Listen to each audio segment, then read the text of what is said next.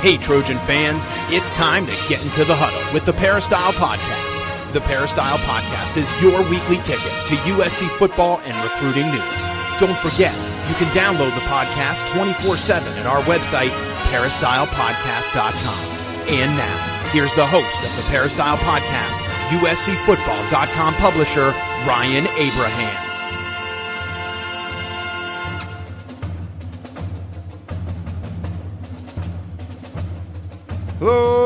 Hello, Trojan fans. Welcome to the Peristyle Podcast on a Wednesday. We're going to talk, of course, some USC Trojan football here on the Peristyle Podcast and on YouTube or simulcasting. I'm Ryan Abraham, and alongside of me is Chris Trevino over here. Chris, what's up, bud? What's up? I'm happy to be back. Did not get to go last week, obviously. Ryan, we had some health and safety protocols, but Yes. great to be back in studio with you. I am back in studio. I tested negative health and safety protocols. I'm back in studio. We can do this on YouTube again, uh, which is a lot of fun. We love doing this on YouTube along with uh, our regular uh, outlet on the Peristyle podcast. We got a great show for you today. Lots of stuff talking about USC football. Of course, we're going to recap the spring game, put a little bow on that USC spring football 2022. We got some transfer portal stuff. We got projected depth charts that Chris been putting together. Got some uh, recruiting stuff. We got all kinds of stuff going on here on the Peristyle Podcast. If you have any questions or comments for the show, you can email us podcast at uscfootball.com. Uh, you can also go uh, and send us a voicemail or a text message at 424 254 9141. And if you're following along on the Apple Podcasting app, which we hope you do, you can leave us a five star review there, which really helps to grow the show. We got a new one, Chris. Oh, I wanted to uh, read it from uh, DRB in the Valley. It's five stars. It said, must listen pod for USC football fans. Uh, I've missed only one or two episodes in the last 12 years. 12 years. That's uh, you've been doing this 12 years, Ryan? uh, since 2008. We've been doing it a long time. Uh, about time to give it a five star review. It is deserved all along. Uh, through good times and the bad for the team, this pod delivers the truth of USC football. Well, thank you uh, for that review. We appreciate that. Uh, if you have uh, Spotify, you can leave us a five star rating there. You can't leave a review, but that's why we love the Apple one because you can leave a review. So we appreciate those, and it does help. The more reviews you get, it kind of grows the show, and so we appreciate everyone doing that. Uh, Chris, do you ever review a podcast? Have you done? Have you been doing? I've never reviewed a podcast before. I've reviewed like shops a couple times, you Okay. know, where they're like, you know, give it give 10% discount yes. uh, if you leave us a review or stuff like that. Or if someone really sort of impresses me with customer service, sometimes I will leave a uh, review. I've never done a podcast before. I still haven't gotten over the fact this is a 12 year old podcast. I this podcast is older than I've been living in California. That's Yes. wild to me. yeah, it's crazy. It's been around. Hats off to you. It's been around a long time. I mean, I originally started because I wouldn't do a whole lot of local radio uh, because you know in the spring football they'd be talking about the Lakers or the Dodgers and stuff. They would re- hardly talk about USC, but I would do radio across the country talking about USC, and I'm like, I want to talk more about USC. I'm going to start my own podcast. Like never listened to podcasts before. I started a podcast. I've I've recorded far far more podcasts than I've ever listened to podcasts. 2008, the podcast landscape was so much different. Yeah. Wh- what was it? Was it like only two podcasts out there? Like, what was the? there was what like it? Me and the Solid Verbal. Like the, we were two of the earliest like Okay. college football podcasts. So we've I've talked with the Solid Verbal guys for a long time, and now now everybody has a podcast. But uh, everyone has a podcast. even like the Keeleys of the world doing their own Oh podcast. gosh. What are you Oh my about? gosh. Come on. Uh, you know what I would never do? I would never start a podcast and like bring someone as like an intern, like a you know like a distant relative of the podcast, and not really be part of it, and then full you know give them a promotion to be part of the podcast, only to dissolve said podcast within minutes. oddly specific. And as someone who, you being someone who has very uh, experience in this podcasting world, I can say that's probably a golden rule that no podcast should break. As Never. someone who was an OG podcaster, um, do you remember your first podcast? Was it just you in a room talking? It was it was uh, me and Harvey Hyde, and I don't think I think we have everything. We're up to almost fifteen hundred episodes now. So we our thousandth episode, we had Matt Leinert come on. It was nice, and uh, I think we're getting close to fifteen hundred. But I think our very first one is the only one I couldn't like find the recording for. But it was me and Harvey Hyde sitting in a restaurant in Pasadena. one of the ones that he would sponsor him, and we had like recording device sitting there and like recording it in person. Um, that was like the first one, and uh, I think it was like February 2008 or something. Yeah, crazy. It's a For, for a milestone, you should recreate that. we could that do that. podcast. Yeah, we we You could. just redo it. I would be. It would be fun. Uh, but we, I've loved it. I've loved uh, doing it, and you kind of get good at it. People ask me questions all the time about podcasting. Uh, young people, you know, Keely's, you know, been very appreciative of like me teaching her kind of the ropes of the podcast. Now she's doing her own, which is great to see. Um, so yeah, I, I love the, I love this outlet, and I love the fact that we're doing the video portion of it too uh, on YouTube and and kind of expanding that way. So Evolving. people kind of, yeah, we're Evolving. evolving. We're definitely we always evolve the show. Uh, and we always take you know questions, comments, concerns, anything you want to see differently. Sometimes they're like, "Hey, I don't like that show." Well, we do like three, four, five shows a week. So if you don't like a particular guest, then hopefully you like some of the other ones. So we try to give you a variety of what's going on. And uh, speaking of variety, Chris, I got a question for you. So thanks again to our sponsor, longtime sponsor, Trader Joe's. I actually have a graphic now if you're on the YouTube. Whoa. Uh, Trader Joe's. Yeah. So we're, we're getting super fancy with this stuff. Had a question, recorded the, uh, po- the podcast of champions earlier, and someone asked us a question. If you were on a desert island, stranded, so you have water, but you don't have anything else, but you can have one cart full of one item from Trader Joe's, what would that item be? It was hard for me. I'll let you, give you a minute to think because I was like, well, a lot of the stuff I like are like frozen, like things you need to use. yeah, we have micro- to not. We can't utilize cooking. Right. Essentially. I mean, I guess you could use like an open flame, but that like your your orange chicken or whatever, like it's not going to work, right? I ain't got no air fryers on this island. There's no air fryers. So I said, well, and if I only have one basket, I assuming I'm not getting rescued like in a week, I'm going to get something I just like to eat. So I'm going to get the uh, peanut butter cups. so I'll just get You're gonna be. You're gonna be dead. Those But- things are gonna melt, Ryan. oh, that's a good You're, point. you're No, you keep gonna be in a water. solid. What? Oh my god, this is terrible. Okay, but but I want to eat something like a snack. Maybe the the chocolate chip cookies. Yeah, those those wouldn't melt. The little package of chocolate chip cookies. Something that I like. I'm if I'm I know I'm going to eventually run out of whatever. I have only have one basket full of it, right? So I'm going to eat something like a snack, something good. You're gonna turn diabetic What do you think? in a, an hour onto this uh, island. Uh, I would. I would try to do something. I would do like the peach halves. You know, Trader Joe's Okay. has those like jars of like uh, peach halves. They're delicious, and Okay. I can. It's fruit, so it's sort of. It's going to give me energy. Also, I have the peach juice nectar, so I can have drink like that? drink that a little bit. That that's kind of what I'm thinking. And maybe if there's seeds, I can plant a peach tree. Did peaches have trees? Oh, I think they do. The pit, but I don't think those are those are included. You will be dead by the time that those trees become Okay, well, I'm, I'm outlasting longer than you, Mister Chocolate Block.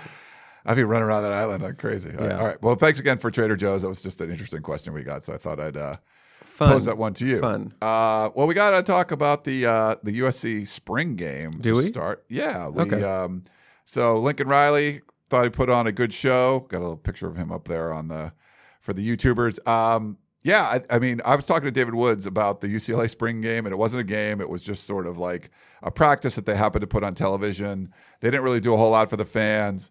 There, I felt like there was a lot for the fans. They put a lot into this, trying to make it a really good experience. They had like you know guys fielding punts and kicking field goals and signing, you know, the players signing autographs and everything afterwards. So to me, it was um, Lincoln Riley wanted to put on some kind of show, wanted to get people excited. It was the first chance that we got to see like really, you know, seven on seven, 11 on 11, like team stuff. Um, I, I don't know. I felt like they did a good job with this one. What were your What were your thoughts? Yeah, I mean the turnout was good. You know what, thirty three thousand um, set the new record in terms of set a record in terms of spring game attendance. Obviously, I overshot the attendance by about twenty thousand, but thirty three thousand is good for a USC it was a spring record. game. Yeah, yeah, but Um, you, you, would know, have had like quadrupled the record had they got the number you look. I just, I just have, I set the bar very high. I have Yes. high expectations, but you know, a lot of fans that I talked to had a really great time.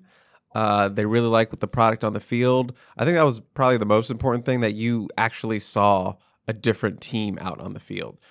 You saw better tackling, you saw better effort, you saw big plays on offense, you saw red zone efficiency, and those were the things you know that got fans really excited. You know, surplus sale, food trucks, uh, fan fest, all those things are great, but the real the real showcase of the that spring game was seeing a different team and that's what the fans uh, got. You know, Lincoln Riley and that staff delivered a a better looking team, a a team that's on the upswing, and I think that's what most fans were excited about. Yeah, I think that's a good way to put it. That when I've, d- I've done a lot of radio hits and people were kind of asking, and all I we keep coming back to is just it looked like a competent football team. Like they looked like they had a plan. They were preparing with with a purpose. Uh, it wasn't just like, well, we're supposed to do spring football, so we're supposed to. Well, oh, we probably do position drills. Let's do those. Like it seemed like everything they did, there was a purpose behind it, and then kind of push you forward to uh, the product on the field. And the the feeling you got was like, oh, these guys look like there's a reason behind everything they're doing, and they know what they're doing, and that's why this looks better than maybe what we've seen in the past. What a uh, what an interesting concept, Ryan. what an interesting concept for a football team. Yeah, uh, they just haven't had that um, for a while. So, What what did, what did you think of the broadcast? I didn't get to see the broadcast. Obviously, the big story would be Kirk Herbstreit was not there. Seems like he got caught up in health and safety protocols as well. Yeah. Um, some some deal there, and he was unable to call the game. But what did you think of the broadcast? Just kind of watching it um, on on ESPN. Yeah, Kurt. I mean, I'm you know wishing him the speedy recovery. I guess he had a blood clot. He was supposed to be in Las Vegas this weekend for the NFL draft as well. He's not going to be covering that. Uh, but yeah, I thought the broadcast. I thought they did a good job. Um, like RG three, you know, Robert Griffin III on the the sidelines down there was was He was on the field. on the field. Yeah. Yeah, you could see him. Like I was like, "What are they doing?" I was like, "Oh, I didn't even realize that was RG three. I heard somebody in the stand shouting RG three, RG three. I thought they were like yelling at Caleb, like he's Oh. RG three. But then I realized, oh wait, that's actually RG three. Yeah, Heisman winning quarterback. Um, yeah, he like uh, who was it? I forget the other sideline report, but he was on the field too. Um, the dude that played at Ohio State. I'm blank on his name right now. But anyway, they were down there on the field. Um, you know, kind of making comments behind the you know behind the scenes.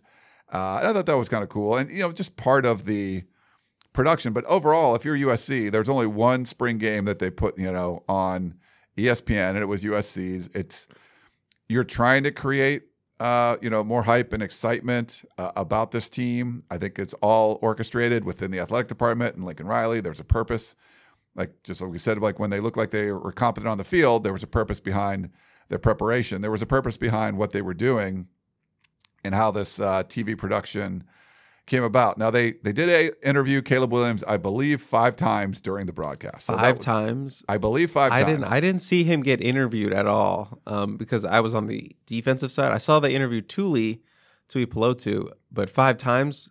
Did Miller Moss get interviewed? he got interviewed once. Okay. Uh, he actually said, um, I think he said uh, uh, Kyle Ford made a hell of a play, and then Molly McGrath was interviewing him, and she said uh, he did make a heck of a play, and then so sh- she kind of repeated what he said, but also took out the Uh, swear word. or the- the swear- yeah. And I, then you could see Miller Moss kind of get a little red and embarrassed, like he swore on national television. But you can say hell. Hell, It's okay. you can say hell. I'm not. This isn't the. This isn't the the 30s or whatever. Right. But he just he was a little embarrassed. But he was he was uh he was very good. But they I believe there was like a Caleb Williams like pregame interview. There was like a Caleb Williams after one of the touchdown interviews.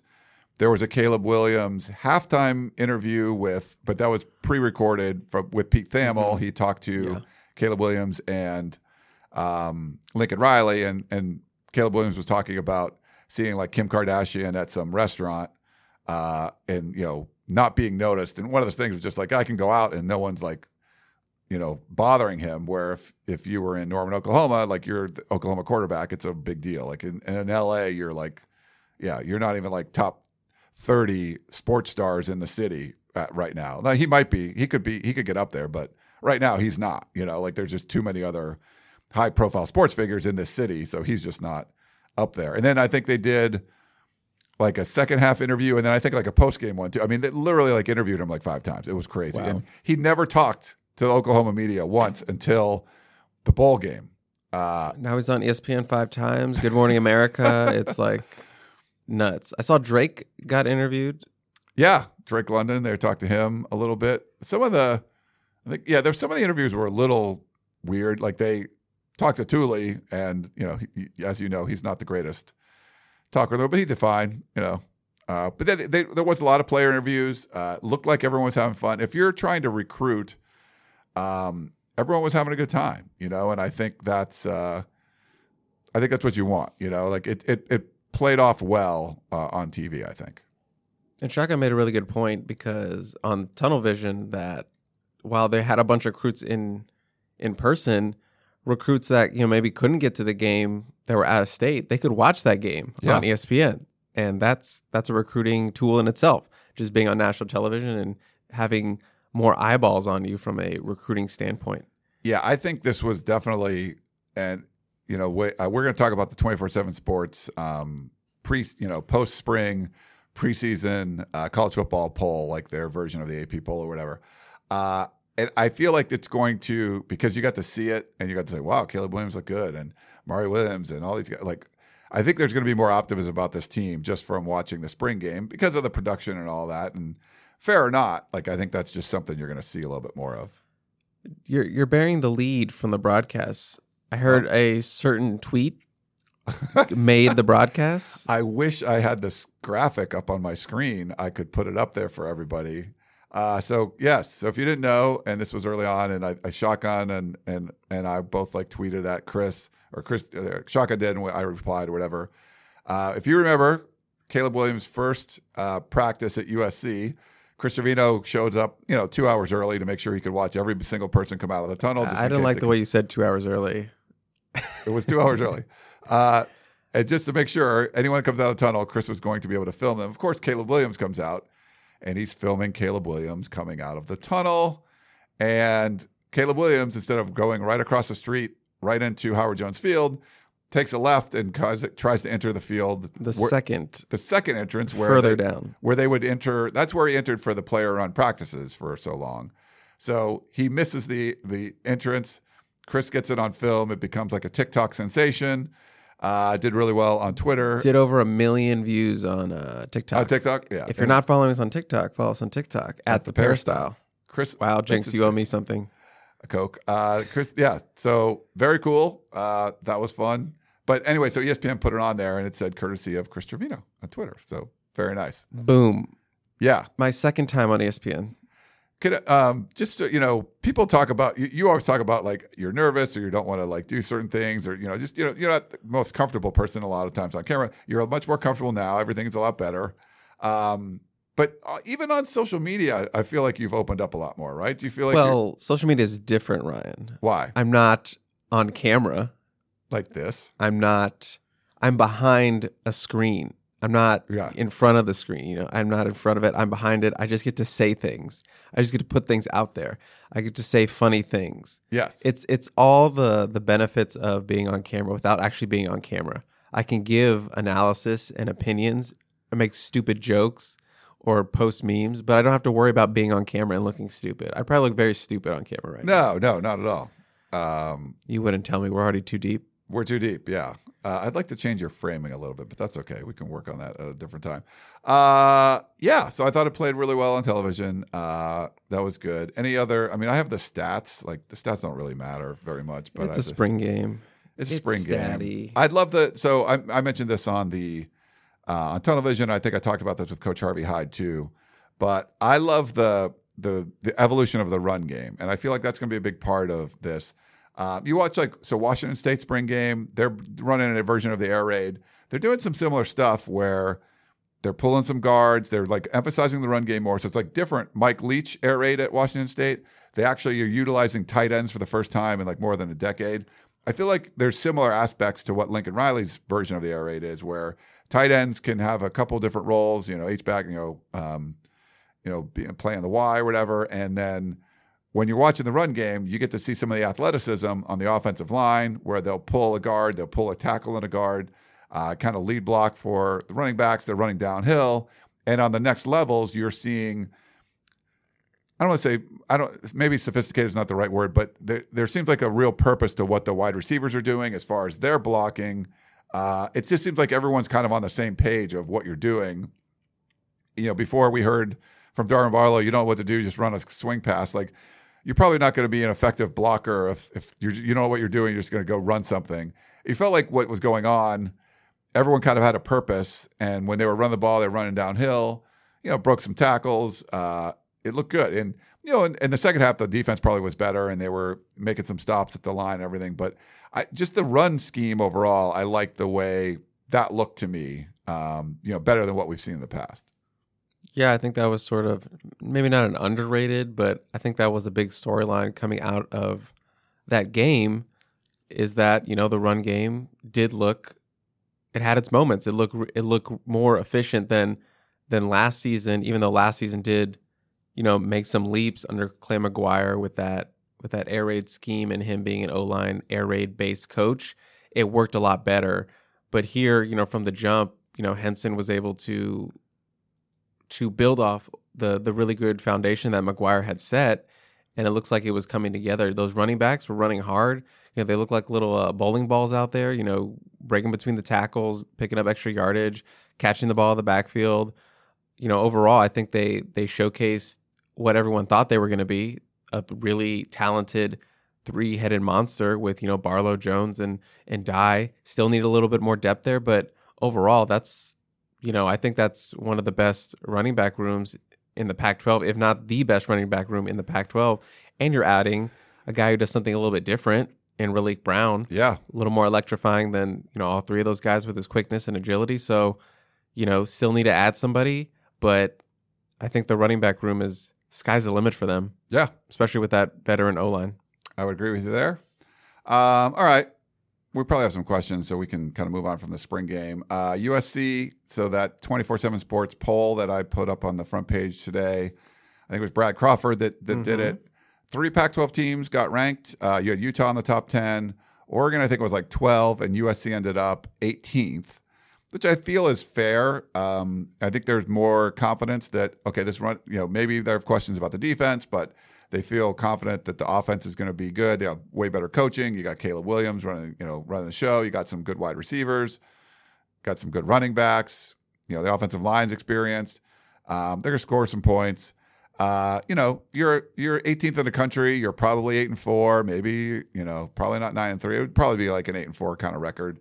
Um, I think they can definitely do better than that. I, am having a hard time picturing them doing worse than that, to be honest. Uh, but do you feel like that's a fair kind of preseason ranking for USC? I think I think it's slightly a little bit high. You know, I think I think a fair would be like in that low 25 range, you know, 23, 24, 25. I mean, outside inside the 20 feels a little bit high to me, but 18 is fine. I'm not I'm not against number 18. I think that's a fair assessment overall. I would probably put them in that, you know, 22, 23 range. Um, but there was some really high ones that we saw earlier, like uh, Pro Football Focus has USC at number eight, which just seems a yeah. lot. It, I mean, it's not like I think it's in the realm of possibility. Yeah, oh, absolutely in the, the realm of possibility. Isn't that good? You if, know, if they fill out with the transfers, if the defense makes strides, they don't need to be great. They need to be good uh, behind that offense of Caleb Williams. You know, I could see you know top ten potential, but a lot of things need to fall their, their way, especially with the roster being so thin. Um, and then ESPN had them at 12, which sounds a little bit better than eight, but still a little bit too high to be a top 15 team, unless you know they get some some more big big dudes out of the portal. But that anything inside the top 15 is like way too high. Yeah, um, 18. You can live with 18. Yeah, you could live with 18. I'd probably put them just outside that that 20 range, but overall, you know, I think it's a I think it's an okay ranking. Yeah. I adjusted your camera a little bit, Chris. It's, okay. You like cool, it? Cool. better? You just shut it off. Uh, no, I'm not that's the enough. that's the Actually, proper. I might, I might, make a little adjustment there. Look okay. at that. See, I'm just making it. You know, okay. I just want you to look on good. the fly. Look, look good on the camera. On the fly uh, for our YouTubers. Uh, we do appreciate everyone listening on YouTube and on the Peristyle Podcast everywhere you get your podcasts. We appreciate that very much. Um, let's uh, let's talk about the transfer portal real quick. The deadline, and I know there was some confusion, and and we had a request, and I go, I want to reply to the guy. We had a request on the Peristyle about like putting all this information about the the transfer portal up there, and I'm like, ah, that seems like a lot of work. Chris just went and did it, um, but the so you know make me look bad, like ah. Uh, you know, you know what's going on, and Chris just goes out and puts it out there. But I thought it was a really good thread. You uh, make me look good.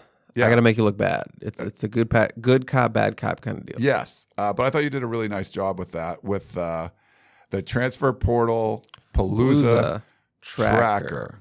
Tracker. Um, and Sir, so uh, that's uh, trademarked. So patent pending. yeah, I got it in. Like I sent it to my patent lawyer. So Good. we're, we're waiting on that. So The uh, the deadline is May first to enter the portal. So we should see. Today's the twenty seventh, and we're recording this. Over the next four days or whatever it is, uh, more names entering the portal. If you enter the portal before May first or by May first, you can transfer. You don't have to pick where you're going yet. And I know there was some confusion. I think we said something differently on a couple shows ago or on the tunnel vision. But you don't have to pick where you're going before May 1st. You just have to be in the portal. So eligible to transfer before May 1st. you just got to be on that ship. It's like Yeah. a ship, Brian. It's leaving the port and it won't be back for three months. And if you're not on this ship, you can't play in 2022. So you, you got to be on this one. Yeah. Well, it's, all, it's I think a better one would be you get a there's a shipyard, a lot of different ships leaving for different ports. You have to buy a ticket to get into the yard. So you have a ticket. You don't have to pick which boat you're going on yet, but you need to be you need to have a you need to be in that pen, ready to get on some boat. Um, so if you declare, "Hey, I'm going on a boat. I just don't know which boat I'm going on," then okay, you can get there in time. I don't even know that's a good analogy, but you I yeah, think you improved on my analogy. maybe, but it's still not great. But you basically have to you have to get in there uh, and declare that you're going to transfer somewhere, and then you have a chance to to pick. So I think we'll see a crazy f- three four days uh, until you know Sunday um, of some more players entering the portal. There's going to be rumors and uh, and then over the next weeks months, then it'll be uh, players picking different schools and. USC already picked up um, one uh, transfer portal, uh, Bryson Shaw, uh, defensive back from Ohio State, who started 12 games last year. Um, I think he got the start because of an injury. We'll have some more information in the war room on that. We got some more details on that, but that's the first one. We know there's, you know, Lincoln Riley said, Chris, there's going to be like uh, Double digit. double digit dudes. At least nine more to go. Yeah, but one down, and uh, you know, you got an Ohio State guy. Is that the first uh, Big Ten transfer? This this group? There's no other Big Ten You guys, threw, right? me, you threw me on the you threw me on the spot. I'm trying to right. think. You got two TCU, SEC yeah, guys. SEC, you got a couple Big, Big 12, 12. guys. A bunch of Pac 12 guys. Uh, I- an ACC guy, Bobby Haskins. I think it was the I only Big Ten. right, yeah. yeah, I think it's the only Big Ten. So every other uh, Power Five conference now represented in the USC transfer portal palooza. Uh, what else did you put in that post, by the way? In yeah, it, ju- it just kind of ran down what you said about the primer. It's just basically a primer um, about you know the main first May first deadline because there's been a lot of confusion about that, but you just have to be in there um, by May first. I also kind of went through offers because somebody asked for all the offers with transfer portal prospects, and I explained that transfer recruiting is a lot different because a lot of these guys aren't really posting their offers. You know, a lot of these guys already went through the process in recruiting, you know, where every guy is posting what offer they got. Like, oh, I got Ohio State. Oh, I got Auburn. I got North Carolina. Whatever. It's all about that that offer clout in in high school, and a lot of the guys are older now. They're through that. They don't want to go through that. The portal's about getting in and out. They want to find that next home as quick as possible. That's why the portal works uh, so quickly. That recruitment. So a lot of these guys aren't really posting the offer. Doesn't mean they don't have offers though, because you know, like a guy like Elias Ricks, he's in the portal. You know, every school has a standing offer from him. He's not going to post what offers he's got. USC's just calling him up and is like, "Hey, we're interested in you," and that's sort of the offer. You know, you don't really need an offer like that. The only guys that are really posting their offers are like those guys who were like two star recruits or three star recruits that weren't really heavily recruited the first time around out of high Yeah. school. But now, now that they're in the portal, it's sort of a second recruitment, and now they're they're more valuable. You know, you got all these Power Five conferences, like a guy like Casey Rogers, who was like a three star guy, low end three star guy out of Connecticut. Nebraska was one of his biggest offers. Now he's getting like Auburn, obviously USC. You have a lot of these bigger schools coming after him. He's posting all his offers. So I put in the guys that are offered that are still on the board. You know, Casey Rogers, the Nebraska guy I, I mentioned, uh, Lorenzo McCaskill, the Louisiana linebacker. USC offered him way back in February. He is still hopping around in the portal. Uh, Tennessee interior offensive lineman Chris Akpor Jenny, I think that's what it, that's what it is. He got he got name, yeah. offered back in January as well. Um, I believe he's still out there in the portal. Those are the like the three that are out there. When more come, we'll offer we'll we'll uh, throw those in there, and then just some of the the targets that USC has right now in in the portal. Yeah, the the question on the Paris, I mean, it was it's it's good, but it was sort of like it's different. It's just the cycle for transfers and recruiting transfers is just very different than high school. So there's like lists of offers and things like that. Like Chris mentioned, there's just it's just not the same way in the transfer portal. And I think the people that they really were caring about, those are the guys aren't that aren't listing like their offers. It's it's sort of like a real estate deal. Uh, it's very hot market, and you know there's like before the the house even goes on the market, like the the the best realtors already know it's coming up, and then that's when the deals get done. Once it hits the MLS and it's up there, it's like it's already too late, you know. And I feel like that's sort of where they wanted to kind of know that stuff. It's like, hey, that's great, but there's that's not um, that's kind of not how this is going to work. Like when the best, you know, the best offensive tackle in the country like hits the portal, like it's a big deal, and they've it's like deals have already been done, you know. So it's His, his offers or who's calling him 30 minutes after he Yeah. enters. That's that's where his offers are. And like a, a good example is that LSU running back Corey Kiner. He entered the portal, and within six hours he had committed to Cincinnati. It was like that quick. yeah, So that's just like a hyper example of ho- the speed of this thing. right. So it's hard to keep like a database for that kind of stuff. But there, you know, there's but the guys that are in there, are the, those are the homes that have been on the market for six months, right? And then like, hey, price reduced, and uh, trying to. Uh, you know, figure that kind of stuff out. So uh, there's also one other. We mentioned him on uh, Tunnel Vision. Uh, Eric Gentry, uh, freshman All American linebacker, really long kid. Um, I'll have some. I have a little intel on him uh, in the War Room coming up on Friday. If you're not a subscriber, go to uscfootball.com. Look at and, you check that out. dropping war room war room uh, teasers all over this thing. Yeah, you know. Uh, but I, don't know. Have you seen much of Eric Gentry, Chris? I mean, I saw a, him on the sideline multiple times. I didn't realize who he was at first, and I was like, "This guy is really tall. This guy's. I thought he was a basketball player. He is six foot six. He is a little light on the weight, though. He Yeah. is probably two hundred pounds, soaking wet. He he's a skinny, long kid, but you know he produced in his first year. You know, I think like forty five tackles, five tackles for loss, uh, freshman All American honor. So you know he's a guy, and that's why he, I believe he's like ranked number eighteen in the portal rankings right now. So he's a he's a hot commodity. Yeah, so there there's definitely some sinking ships out there, and if you, I've watched all the spring games. Uh, my co-host on the podcast, champion David Woods, makes fun of me, but like if you watch the Arizona State spring game uh, on the Pac-12 Network, like Herm Edwards, there's all this positivity. They were talking about uh, what's the receiver that went in the portal, Pershall, or what's I, I can't remember his name. Purcell, Uh, Pershall, yeah, uh, and then Eric Gentry. They were talking about him a lot. Ricky, I think. Ricky. Okay. Um, so they're talking about these guys. Uh, you know, yeah, players left, but we have all these guys still. And then those guys enter the portal right after spring as well. So, yeah, th- that, those are hard guys to replace. Chris Karpman, who covers the Sun Devils, sundevilsource.com, had said, like, those are two of the most important players that Arizona State had because the, the wide receivers from Tempe, you know, and then you know your freshman All American linebacker is leaving the program. So if USC could pick him up, uh, that would be a, a really big deal. Um, you know, obviously need some linebacker help. So portal watch, we're on the portal watch. Um, that the roster looks so much different four months ago to now. It's gonna look so much different in four more months. Yeah, I think it'll look a lot different too.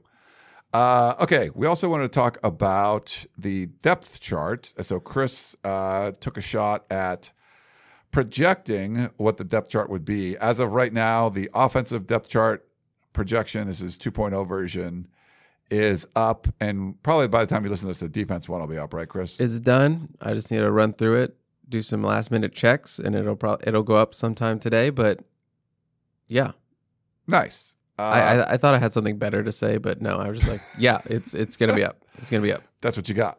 Um, all right, so I'm gonna like shock the world, and we're gonna put predict uh, Caleb Williams is gonna be the starting quarterback. Okay, That's there what, you go. That's what you were uh, there you go. incenting. But Miller Moss, did great. Stock up on Miller Moss. yeah, he like- showcased a lot. He, uh, yeah, stock up for sure. He did. He looked. Uh, he looked really good um, out there. More so I- confident, moving around really well. So if you're worried about him, like I don't think he's transferring out of the program. I think he knows he's going to get time. reps. Uh, he's going to learn. He looked good. And then you know if Caleb Williams stays another, well, I guess he would. Uh, and he wants to transfer somewhere after 2022, he could probably go be a starter a lot of different places. You know, so or stay, you know, stick around and try to be the starter the following year, whatever it is. But I don't think it's a you know a stretch to say Caleb Williams is going to be your starting quarterback. Uh, for running backs, there's only three choices, but you like uh, you like yourself some some Travis Dye. I think I got a picture of him somewhere. Where did I put? Yeah, that one I was just kind of basing off. I mean, first of all, all three of those guys are going to play a lot. I mean, they've said Yeah. as much. You know, Kiel McDonald's has Kiel McDonald has said as much. Lincoln Riley has said as much. All three guys are going to play. It's it's not going to be sort of a true number one back unless one guy's just like dominating. Then I think it'll shift to that. But all three guys are going to get touches. All three guys are going to get snaps. And just by the the feel of the Saturday uh, spring game, it just felt like Travis Dye and Austin Jones were kind of the first two out there. Yeah. And then it seemed like Darwin, Bar- Darwin Barlow was sort of carrying all those second team. When the second team offense was out there with Miller, he was kind of the guy out there. So felt like Travis Dye and Austin Jones were kind of the the top two right now. But like I said, all three are going to play. Yeah. Uh, for the tight ends, kind of H back. Um, you still like Lake McRee, who we haven't seen yet. Uh, yeah. I, I I'm not afraid to, as as I've shown with these depth charts, I'm not afraid to sort of just put an injured guy on there if I feel like he's gonna play. You know, looking at that tight end spot, it's not super deep, so I think you need Lake, and given his pass pass catching ability that he showcased last season, it's gonna be a weapon. It's gonna be something that can be used in this offense. And obviously, Jude Wolfe, Malcolm Malcolm Epps were sort of the two healthiest guys out there, the two, you know, guys with the most experience. So they took, no surprise, all the reps in spring camp among that first team offense. And I think when Lake comes back, he's going to be slotted right there too. And I think he'll be part of that rotation. Fallow, Ethan Rae, Sean Mahoney, they all got time in the spring game, um, but they're kind of in that second, you know, deeper unit. Follow, who was banged up most of spring, he got a little bit of time on spring, which, uh, the spring game, which was nice to see. But I still think it's a Lake McRee, Jude Wolfe, Epps kind of deal for All that right. for that top spot. Then moving on to wide receivers, you have uh, Mario Williams, Gary Bryant Jr., Brenden Rice, and uh, Terrell Bynum. Three transfers uh, in that group, and with backups, Kyron Ware Hudson, who had a really good spring game, uh, Kyle Ford, who had a that 48 yard touchdown pass, and uh, John Jackson III, who played well in the spring game, and then Michael Jackson, uh, who didn't get to play in the spring game. I'll put some of those pictures up. There's Terrell Bynum, Yeah, looking good, looking good. yeah, yoked. the big thing for me was just putting Gary in that top group. Obviously, you know, Dennis Simmons, wide receiver coach, had said he's been having a really good spring camp, but then he got, you know, banged up in that those final two weeks. Practice a little bit, probably a little bit limited, but didn't end up playing on Saturday, which was a bummer, you know, given a guy who has battled, you know, those kind of hamstring, soft tissue injuries. But I still think he should be in that top group because, you know, he's a returning leading receiver. He has that speed element that that makes him a deep field threat. So right now I'm keeping him in there. Obviously Mario had the two touchdowns. He's he's locked in. And then Brenden Rice and Terrell Bynum seem to be working with that first team unit more more often than others. Kyle Ford actually got a lot of first team reps too, but just because I'm putting Gary up there, I'm gonna have him in that second unit with, you know, Kyron Ware Hudson, who, like you said, had a really nice spring game. John Jackson made some catches. And then I think Michael Jackson is, is a safe fit to be in that top group as well. He was just obviously injured. Uh, he got injured like that last week and wasn't able to play. So that was a bummer, but he had been doing some nice things in spring. So that that's a top eight I'm comfortable with. Seems Yeah. like Tahj has fallen off a little bit. And then CJ Williams was limited all camp. So It's he- hard to, he- you know, hard to kind of put him anywhere in that right now. Whoops. Uh, but you know, he could have a really big fall and kind of challenge for that that rotation. Yeah, I would agree with you there. Uh, we'll kind of go through the offensive line pretty quick because it's pretty standard. Uh, right now, it's Courtland Ford at left tackle, but Bobby Haskins could be in there. We didn't get to see him much. Mason Murphy, their backup, I thought he did well this spring. At left guard, Andrew Voorhees. Uh, obviously, somebody starts there. But Gino Quinones, actually got called out on Twitter for like a he pulled and just took out a defensive back. He looked pretty good there at the backup. Brett Neilon as the back as the center with Dedich backing him up and Andrew Milek.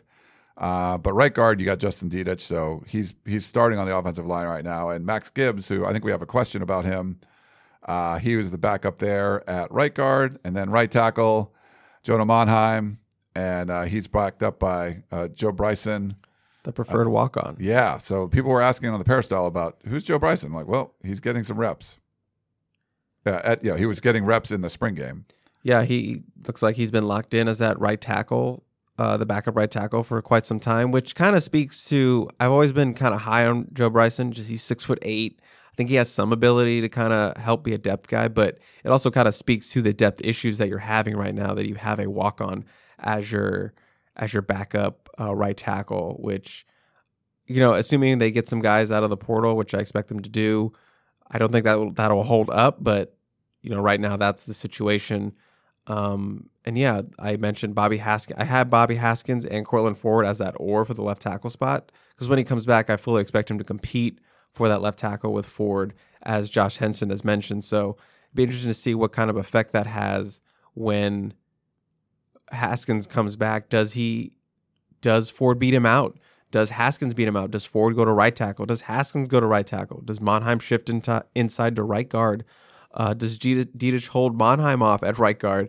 Is Monheim just going to be the, that swing tackle who can play tackle or interior? So a lot of ripple effects for when Haskins comes back. Yeah, a lot of uh, you know, but I think they feel pretty good about first six, seven, eight guys right now. You get Haskins in there, maybe you get another guy from the portal. Certainly add to the depth, but you know, guys like Mason Murphy that you feel pretty confident in. Um, you know, there's some versatile, some versatile guys there. I think that helps out. Uh, you haven't published as of right now the defensive one. Do you want to go over uh, some of the highlights from that, or do you want to wait since it's not up yet? Um, we can run through. I can run through it uh, really quickly for you. Sure. Just kind of save this. I just want to say that first off, with the defensive line, I wasn't really hitting my spots with my first projections. I was just going off uh, just purely kind of guessing, getting a feel for it. Because first off, I had Korey Foreman at defensive end, which isn't the case right now. It's uh, it's obviously Nick Figueroa. Yeah. But that front is sort of Nick Figueroa, Stanley Ta'ufo'ou, and then obviously the only one I hit was Tuli Tuipulotu because Duh. you got to have Tuli in there. Um, so that those are kind of the first three. I got Ty- Tyrone Taleni, uh, Brandon Pili, and then De'jon Benton as kind of that backups. Um, and then solo, I do have at the defensive end spot, but he got a lot of reps on Saturday. So I think that defensive end rotation is going to be pretty frequent Yeah. with Taleni, T- Tuliaupupu, and then Figueroa. So they they cycled a lot of guys for that front. So I think we'll see a lot more rotation. Um, Russian is pretty simple. It's uh, Romello Height and Korey Foreman. Those are the top two guys we saw on Saturday. Elijah Winston after that. Uh, the linebackers, Shane Lee, Ralen Goforth, pretty pretty simple there. Uh, Tuasivi Nomura seems to be has captured that backup spot behind uh, Shane Lee, and then Raesjon Davis made a move late in camp and is sort of backing up Ralen Goforth now at that will spot. Cornerbacks really beat up Ryan. There's no there's no Not a lot there's of no, dudes. not a lot of dudes, but I still went with my predictions. To I held firm with Mekhi Blackman and Josh Jackson as being the guys. Both of those guys did We not didn't play. they didn't play the spring game. did not play in the spring game. Sorry, Yeah. I'm talking so much. I had to to reset there. But Blackman is one of your best defenders on this team, and Lincoln Riley has mentioned that. So I'm still confident that Mekhi Blackman is going to be a starter at one of these cornerback spots. And Prophet Brown, Ceyair Wright got a lot of reps at the end of that camp. Joshua Jackson, coming off injury, did not play a lot, very limited. Um, did not play at all in the spring game, but given his experience and him being sort of a Donte guy, I still like him to sort of when he's healthy to slot back in and kind of compete for that other starting job right away. You know, Prophet Ceyair seem like the backups right now. And then Domani Jackson, I'm not really sure where he's going to fit in because he was also limited, but I have him down there deeper on the depth chart. But that could change uh, by the by the uh, fall. Fall, sure. Uh, what about the safety spots? Safeties, I have Calen Bullock, and I went another with an injured guy, Xavier Alford, at that strong safety spot. Xamarion Gordon kind of stepped up and was kind of filling that role, while Alford, who was hurt in the first week of camp, that was it. He didn't get to do anything after that, which is a bummer. Uh, but I still like Alford to kind of be a guy that is possibly a starter. Latrell McCutcheon, who we thought was going to be a quarterback, has shifted to uh, safety. So he's kind of that backup to Calen Bullock, even though I expect him to play a lot. Um, so those are kind of the the four there: uh, Bullock, Alford, Gordon, and McCutcheon. But it's going to get really interesting in the fall when you have Bryson Shaw coming in, and then also the the big war daddy himself, Zion Branch, who Yeah. look out, he's he's coming to play. Yeah, for sure. Um, And the nickel was just very simple. Max Williams, Jalen Smith. Those are the top two nickels. there's a Jalen Smith. Probably need another guy there. Um, Britton Allen was injured. That was a guy who I thought could be like that third nickel. But look out for Fabian Ross, the incoming cornerback, to kind of slot in there.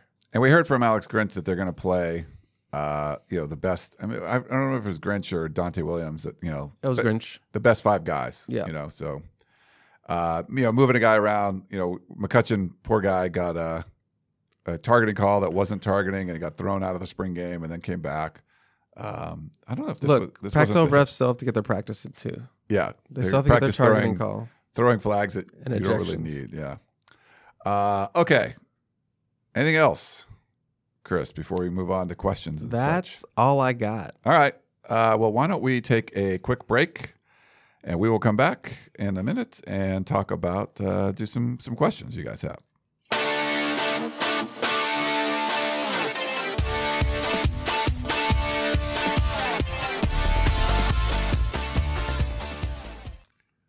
When you need mealtime inspiration, it's worth shopping Kroger, where you'll find over 30,000 mouthwatering choices that excite your inner foodie. And no matter what tasty choice you make, you'll enjoy our everyday low prices, plus extra ways to save, like digital coupons worth over $600 each week. You can also save up to $1 off per gallon at the pump with fuel points. More savings and more inspiring flavors make shopping Kroger worth it every time. Kroger, fresh for everyone. Fuel restrictions apply.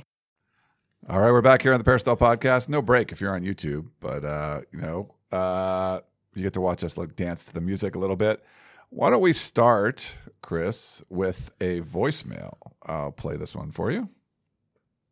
Hi, Curtis from Moreno Valley. This call is for Chris.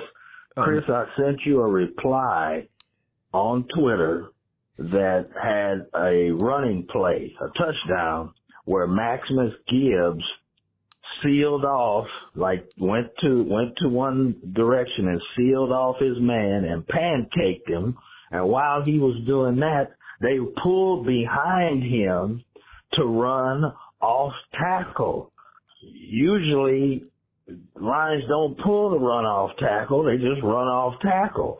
This, this is what is going to separate our offense from the others that run uh, air raid type system with four receivers and a back all the time. This is how they pull. The trap was Maximus and the pull was behind him. That's what's going to be happening all season. Max may play a lot. I hope so. But you got to check out that video, Peristyle. Talk to you soon. Nice. I have seen that video. I did see that video.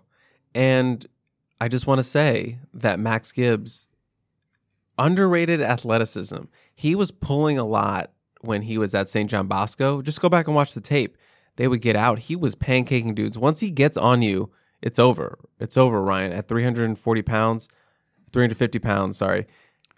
No, he wants to get to 350, 370 pounds. It's over. It's just like once he gets his hand on you, there's no stopping him.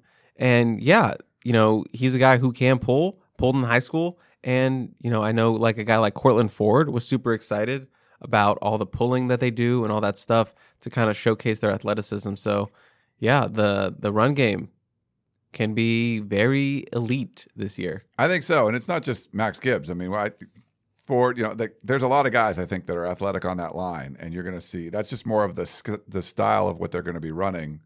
Uh, but a guy like Gibbs, you can get him moving. Uh, there's a lot of a lot of mass going, you know. But Uh, I did want to say it did look a little bit like holding on that clip. I just want to say Oh, I, I think maybe a a a more uh, flag happy Pac-12 ref would throw the flag on that. Okay.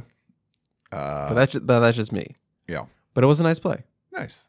Um, how were we doing this? Were, was I reading the questions or were you? What were we doing? You were you've been reading the questions. You want me to read it? Okay. Yeah. So I don't have my glasses on, so I'm blind. So it'd be taking. Oh, perfect. So it's it's all you. Well, why don't we go to uh, Gary, class of 1975? As you know, the NFL draft is coming up this weekend. I'm actually heading to Vegas tomorrow. While we are recording this, I had to check into my Southwest flight. I did it like a minute late. I already got like in the middle of the B's. Like, dang. Oh, you're fine. yeah. You're fine. Uh, I just like getting the A's if I can. Uh, Gary, class of 1975. Which of our two, quote, Drakes will get gra- drafted higher this week and who will have the longer or better NFL career? Thanks and fight on from Gary. Well, Drake London. will be the he'll be drafted first for sure of the two. Do you think he'll have a longer NFL career? I do think so. Yeah, I kind of Just think so, because the way the modern NFL passing game is, you know, you always want elite wide receivers, and I think Drake London can be an elite wide receiver. So, you know, I think I think he's going to be a big playmaker in the NFL. I'm not saying Drake Jackson doesn't have the ability to do that. He does have the ability to do that, but I think it's just harder for like a pass rusher to kind of break out than it is a wide receiver. Yeah, no, I, I think you're right there too, and just he's one of those guys. I think you you know he's not relying on elite speed. It's more his size, his you know hands, the route running, the catch radius. Like that's something I think you can get some longevity with uh, in the NFL. So I would go with uh, I would go with uh, Drake London.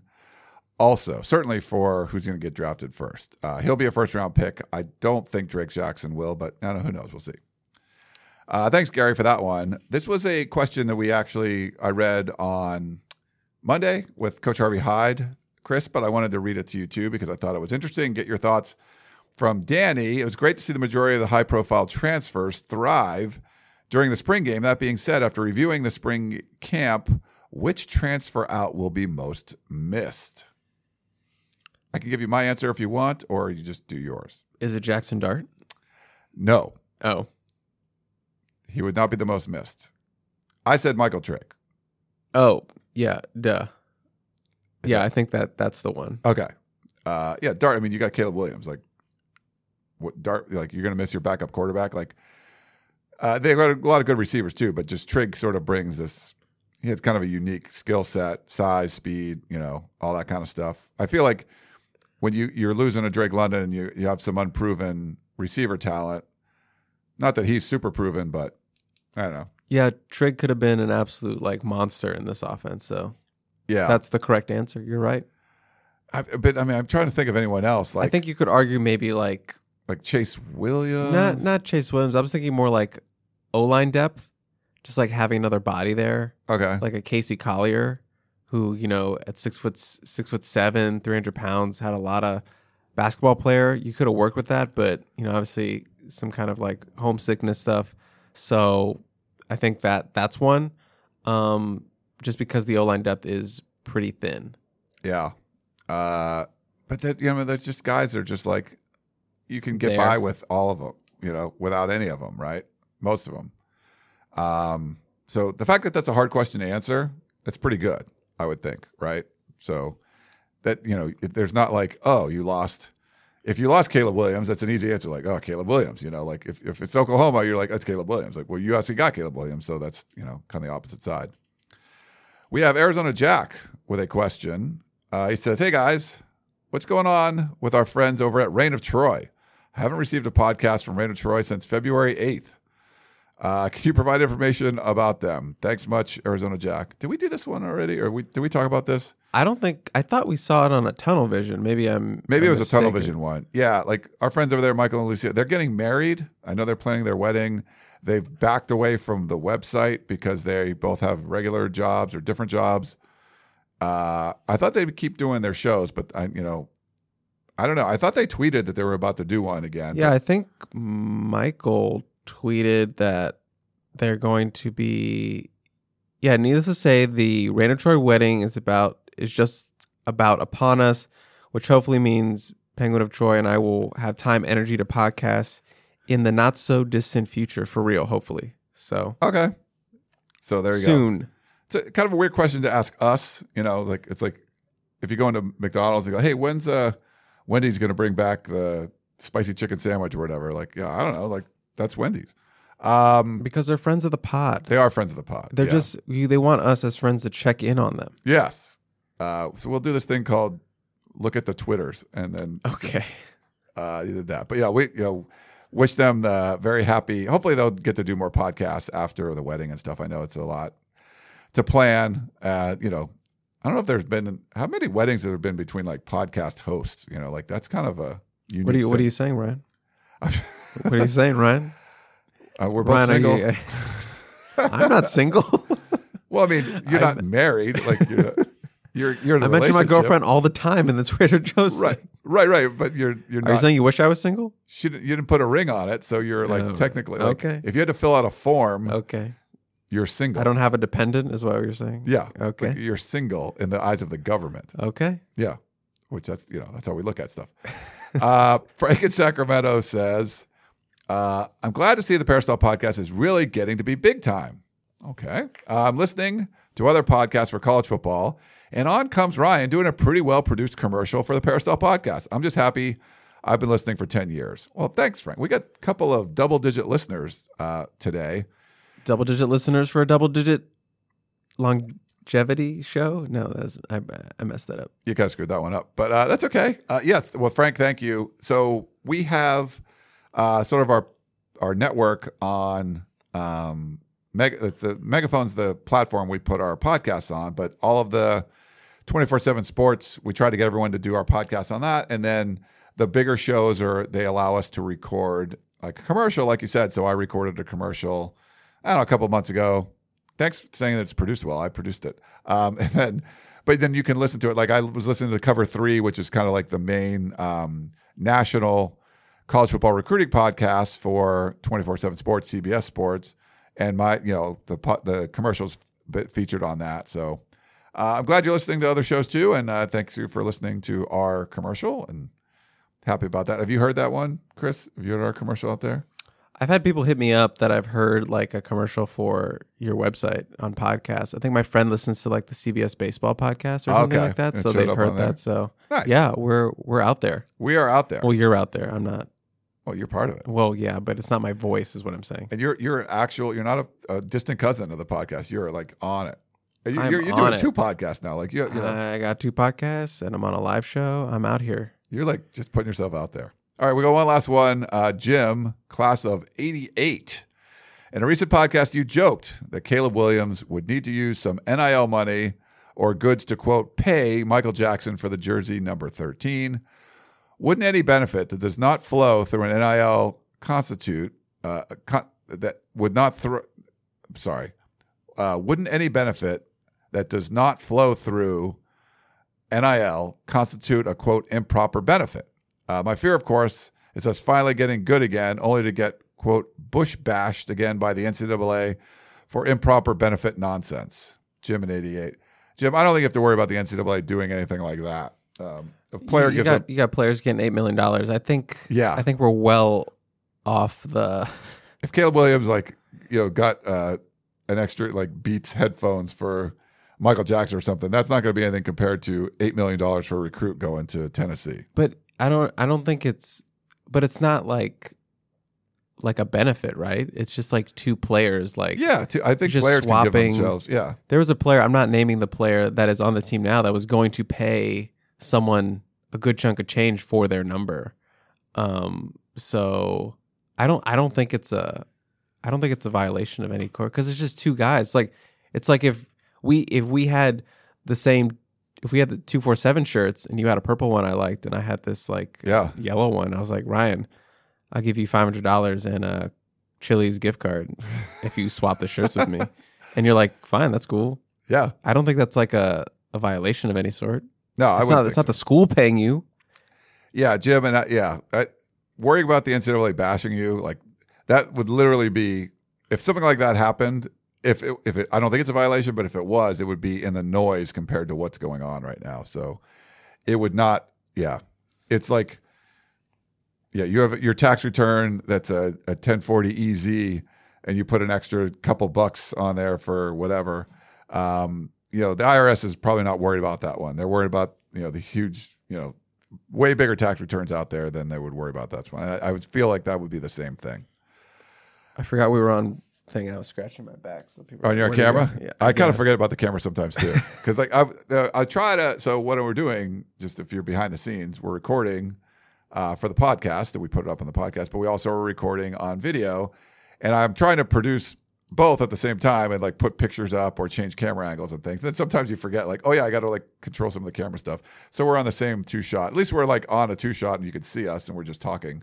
If I left it on like a picture of Eric Gentry or something for like the last half of the show, that probably wouldn't be very good since we weren't talking about Eric Gentry all that long. Uh, but that will wrap things up. Um, I don't know, Chris. We finished spring football. We're not done. Oh, I forgot. You got some. You got something. I'm, to- I to made a say. tweet before I came in this show about if I had to go through one more Helton season, I was going to quit my job and become an apprentice baker. And you mentioned that where we're just sitting around here getting ready for the show, and you were like, "You like to bake." I do. I like to bake. So I think we want to have a bake off this summer. Um, we'll obviously need some sort of judging. Maybe Nicole will just have to be the judge for a tunnel vision or something. Uh, blind taste tests, of course. Yeah. Or we'll have some other judge. Who knows? But we want to know what we should bake off. Yes. So tell us what we should bake off. Email us, DM us. I'm going to put it on Twitter also. But I just want to hear what people think we should bake off. Yeah. Uh, and I mean, I think we're open to just about anything. Like, are you thinking sweets? Or are you thinking, thinking like breads? sweets. Yeah, I would think thinking more Bread's sweets. hard. Bread. I like making bread. Um, oh no, you're like an actual baker. uh, I mean, you could do. It could be like a couple categories. You could. I mean, it could uh, be the simple you wanna, like. you want to bake multiple categories. You want to have a bake off, bake off, well, like I mean, British bake off. So you could do like, all right, you have. It could be the super basic, like make Nestle Toll, House cookies. you know? No, no, it has to be from scratch. That's from scratch. That's like, what do you think it is? It's not. I'm not talking about the tube. Like you buy a bag of chocolate Then chips. what are you talking about? Yeah, Nestle Toll House. So you buy a bag of chocolate chips. You have flour and sugar oh, and brown sugar then and butter. I thought you were talking about those like ones that No. come cubed already in the. But I'm fr- saying like there's like so there was a funny Friends episode where they're trying to Monica's trying to recreate Phoebe's grandmother's like recipe for chocolate chips. And they're like she's playing she's making zillions of chocolate chip cookies, chocolate chip cookies. And Phoebe at the end says it's like like it was uh, it was like Frederick like Nestle or something like Nestle told it was like Yeah. literally the thing on the Yeah, back yeah. of the chocolate chips.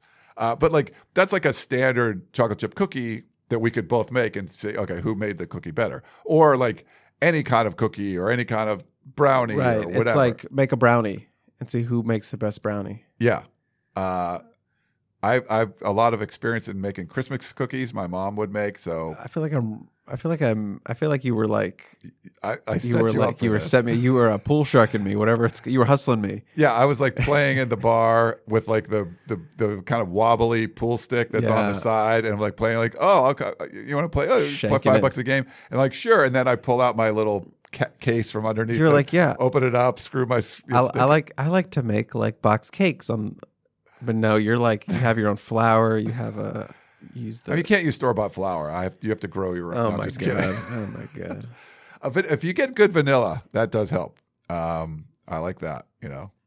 And then fresh eggs from like my chickens. cousin's farm. No, seriously, from my Oh my farm. god! I will get the fresh I'm eggs walking into from a. Temecula. uh, I'm walking into a buzzsaw here.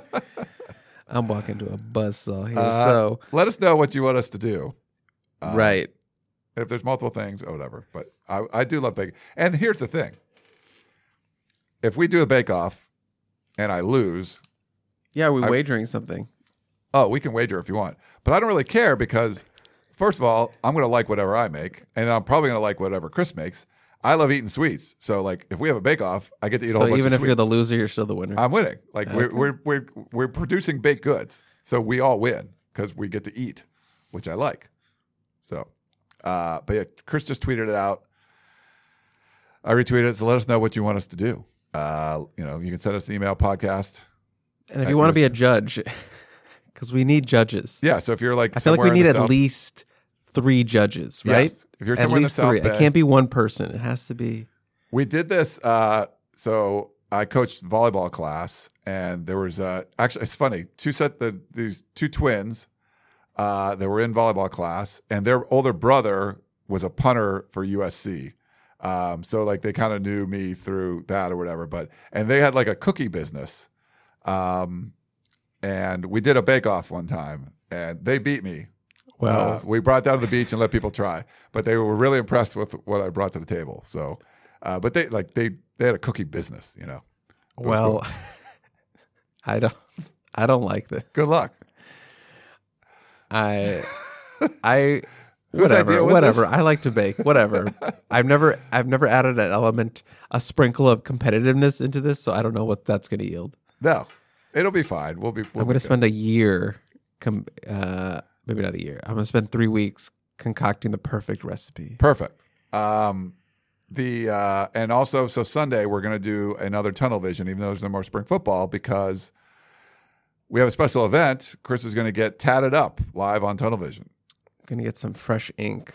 Yeah, uh, oh, your only ink, Yeah, I, I guess my Yeah. fresh, my first fresh ink. Fresh that? ink. Sweet. Uh, okay. Well, I guess that's to wrap things up. Again, I forgot we were on video for that whole time. Great. Like I keep looking. Uh, all right. Well, for Chris Trevino, I am Ryan Abraham. Thank you so much for tuning in to the Peristyle Podcast on the podcast feed or uh, live on YouTube. Hi, guys, everyone there. We really appreciate you tuning in. Thanks again to Trader Joe's for our sponsor, and we will talk to you next time. You may have noticed that shopping at Trader Joe's is unlike shopping at other markets. People ask us all the time how we manage to have such unique, interesting, and delicious products at such great everyday prices. This is Dan Bane of Trader Joe's. The answer is simple. It's all in the way we do business. We buy directly from the manufacturer whenever possible. This helps to keep our costs low, and we pass those savings on to you. No gimmicks, just great values at honest prices. Every day at Trader Joe's. Thanks for listening. You've been listening to the Peristyle Podcast presented by USCFootball.com. Be sure to tune in next week for the latest news on Trojan football and recruiting. Don't forget, you can automatically download the podcast directly to your smartphone or tablet for free. Just click the iTunes link on peristylepodcast.com or search for Peristyle Podcast at the iTunes Music Store.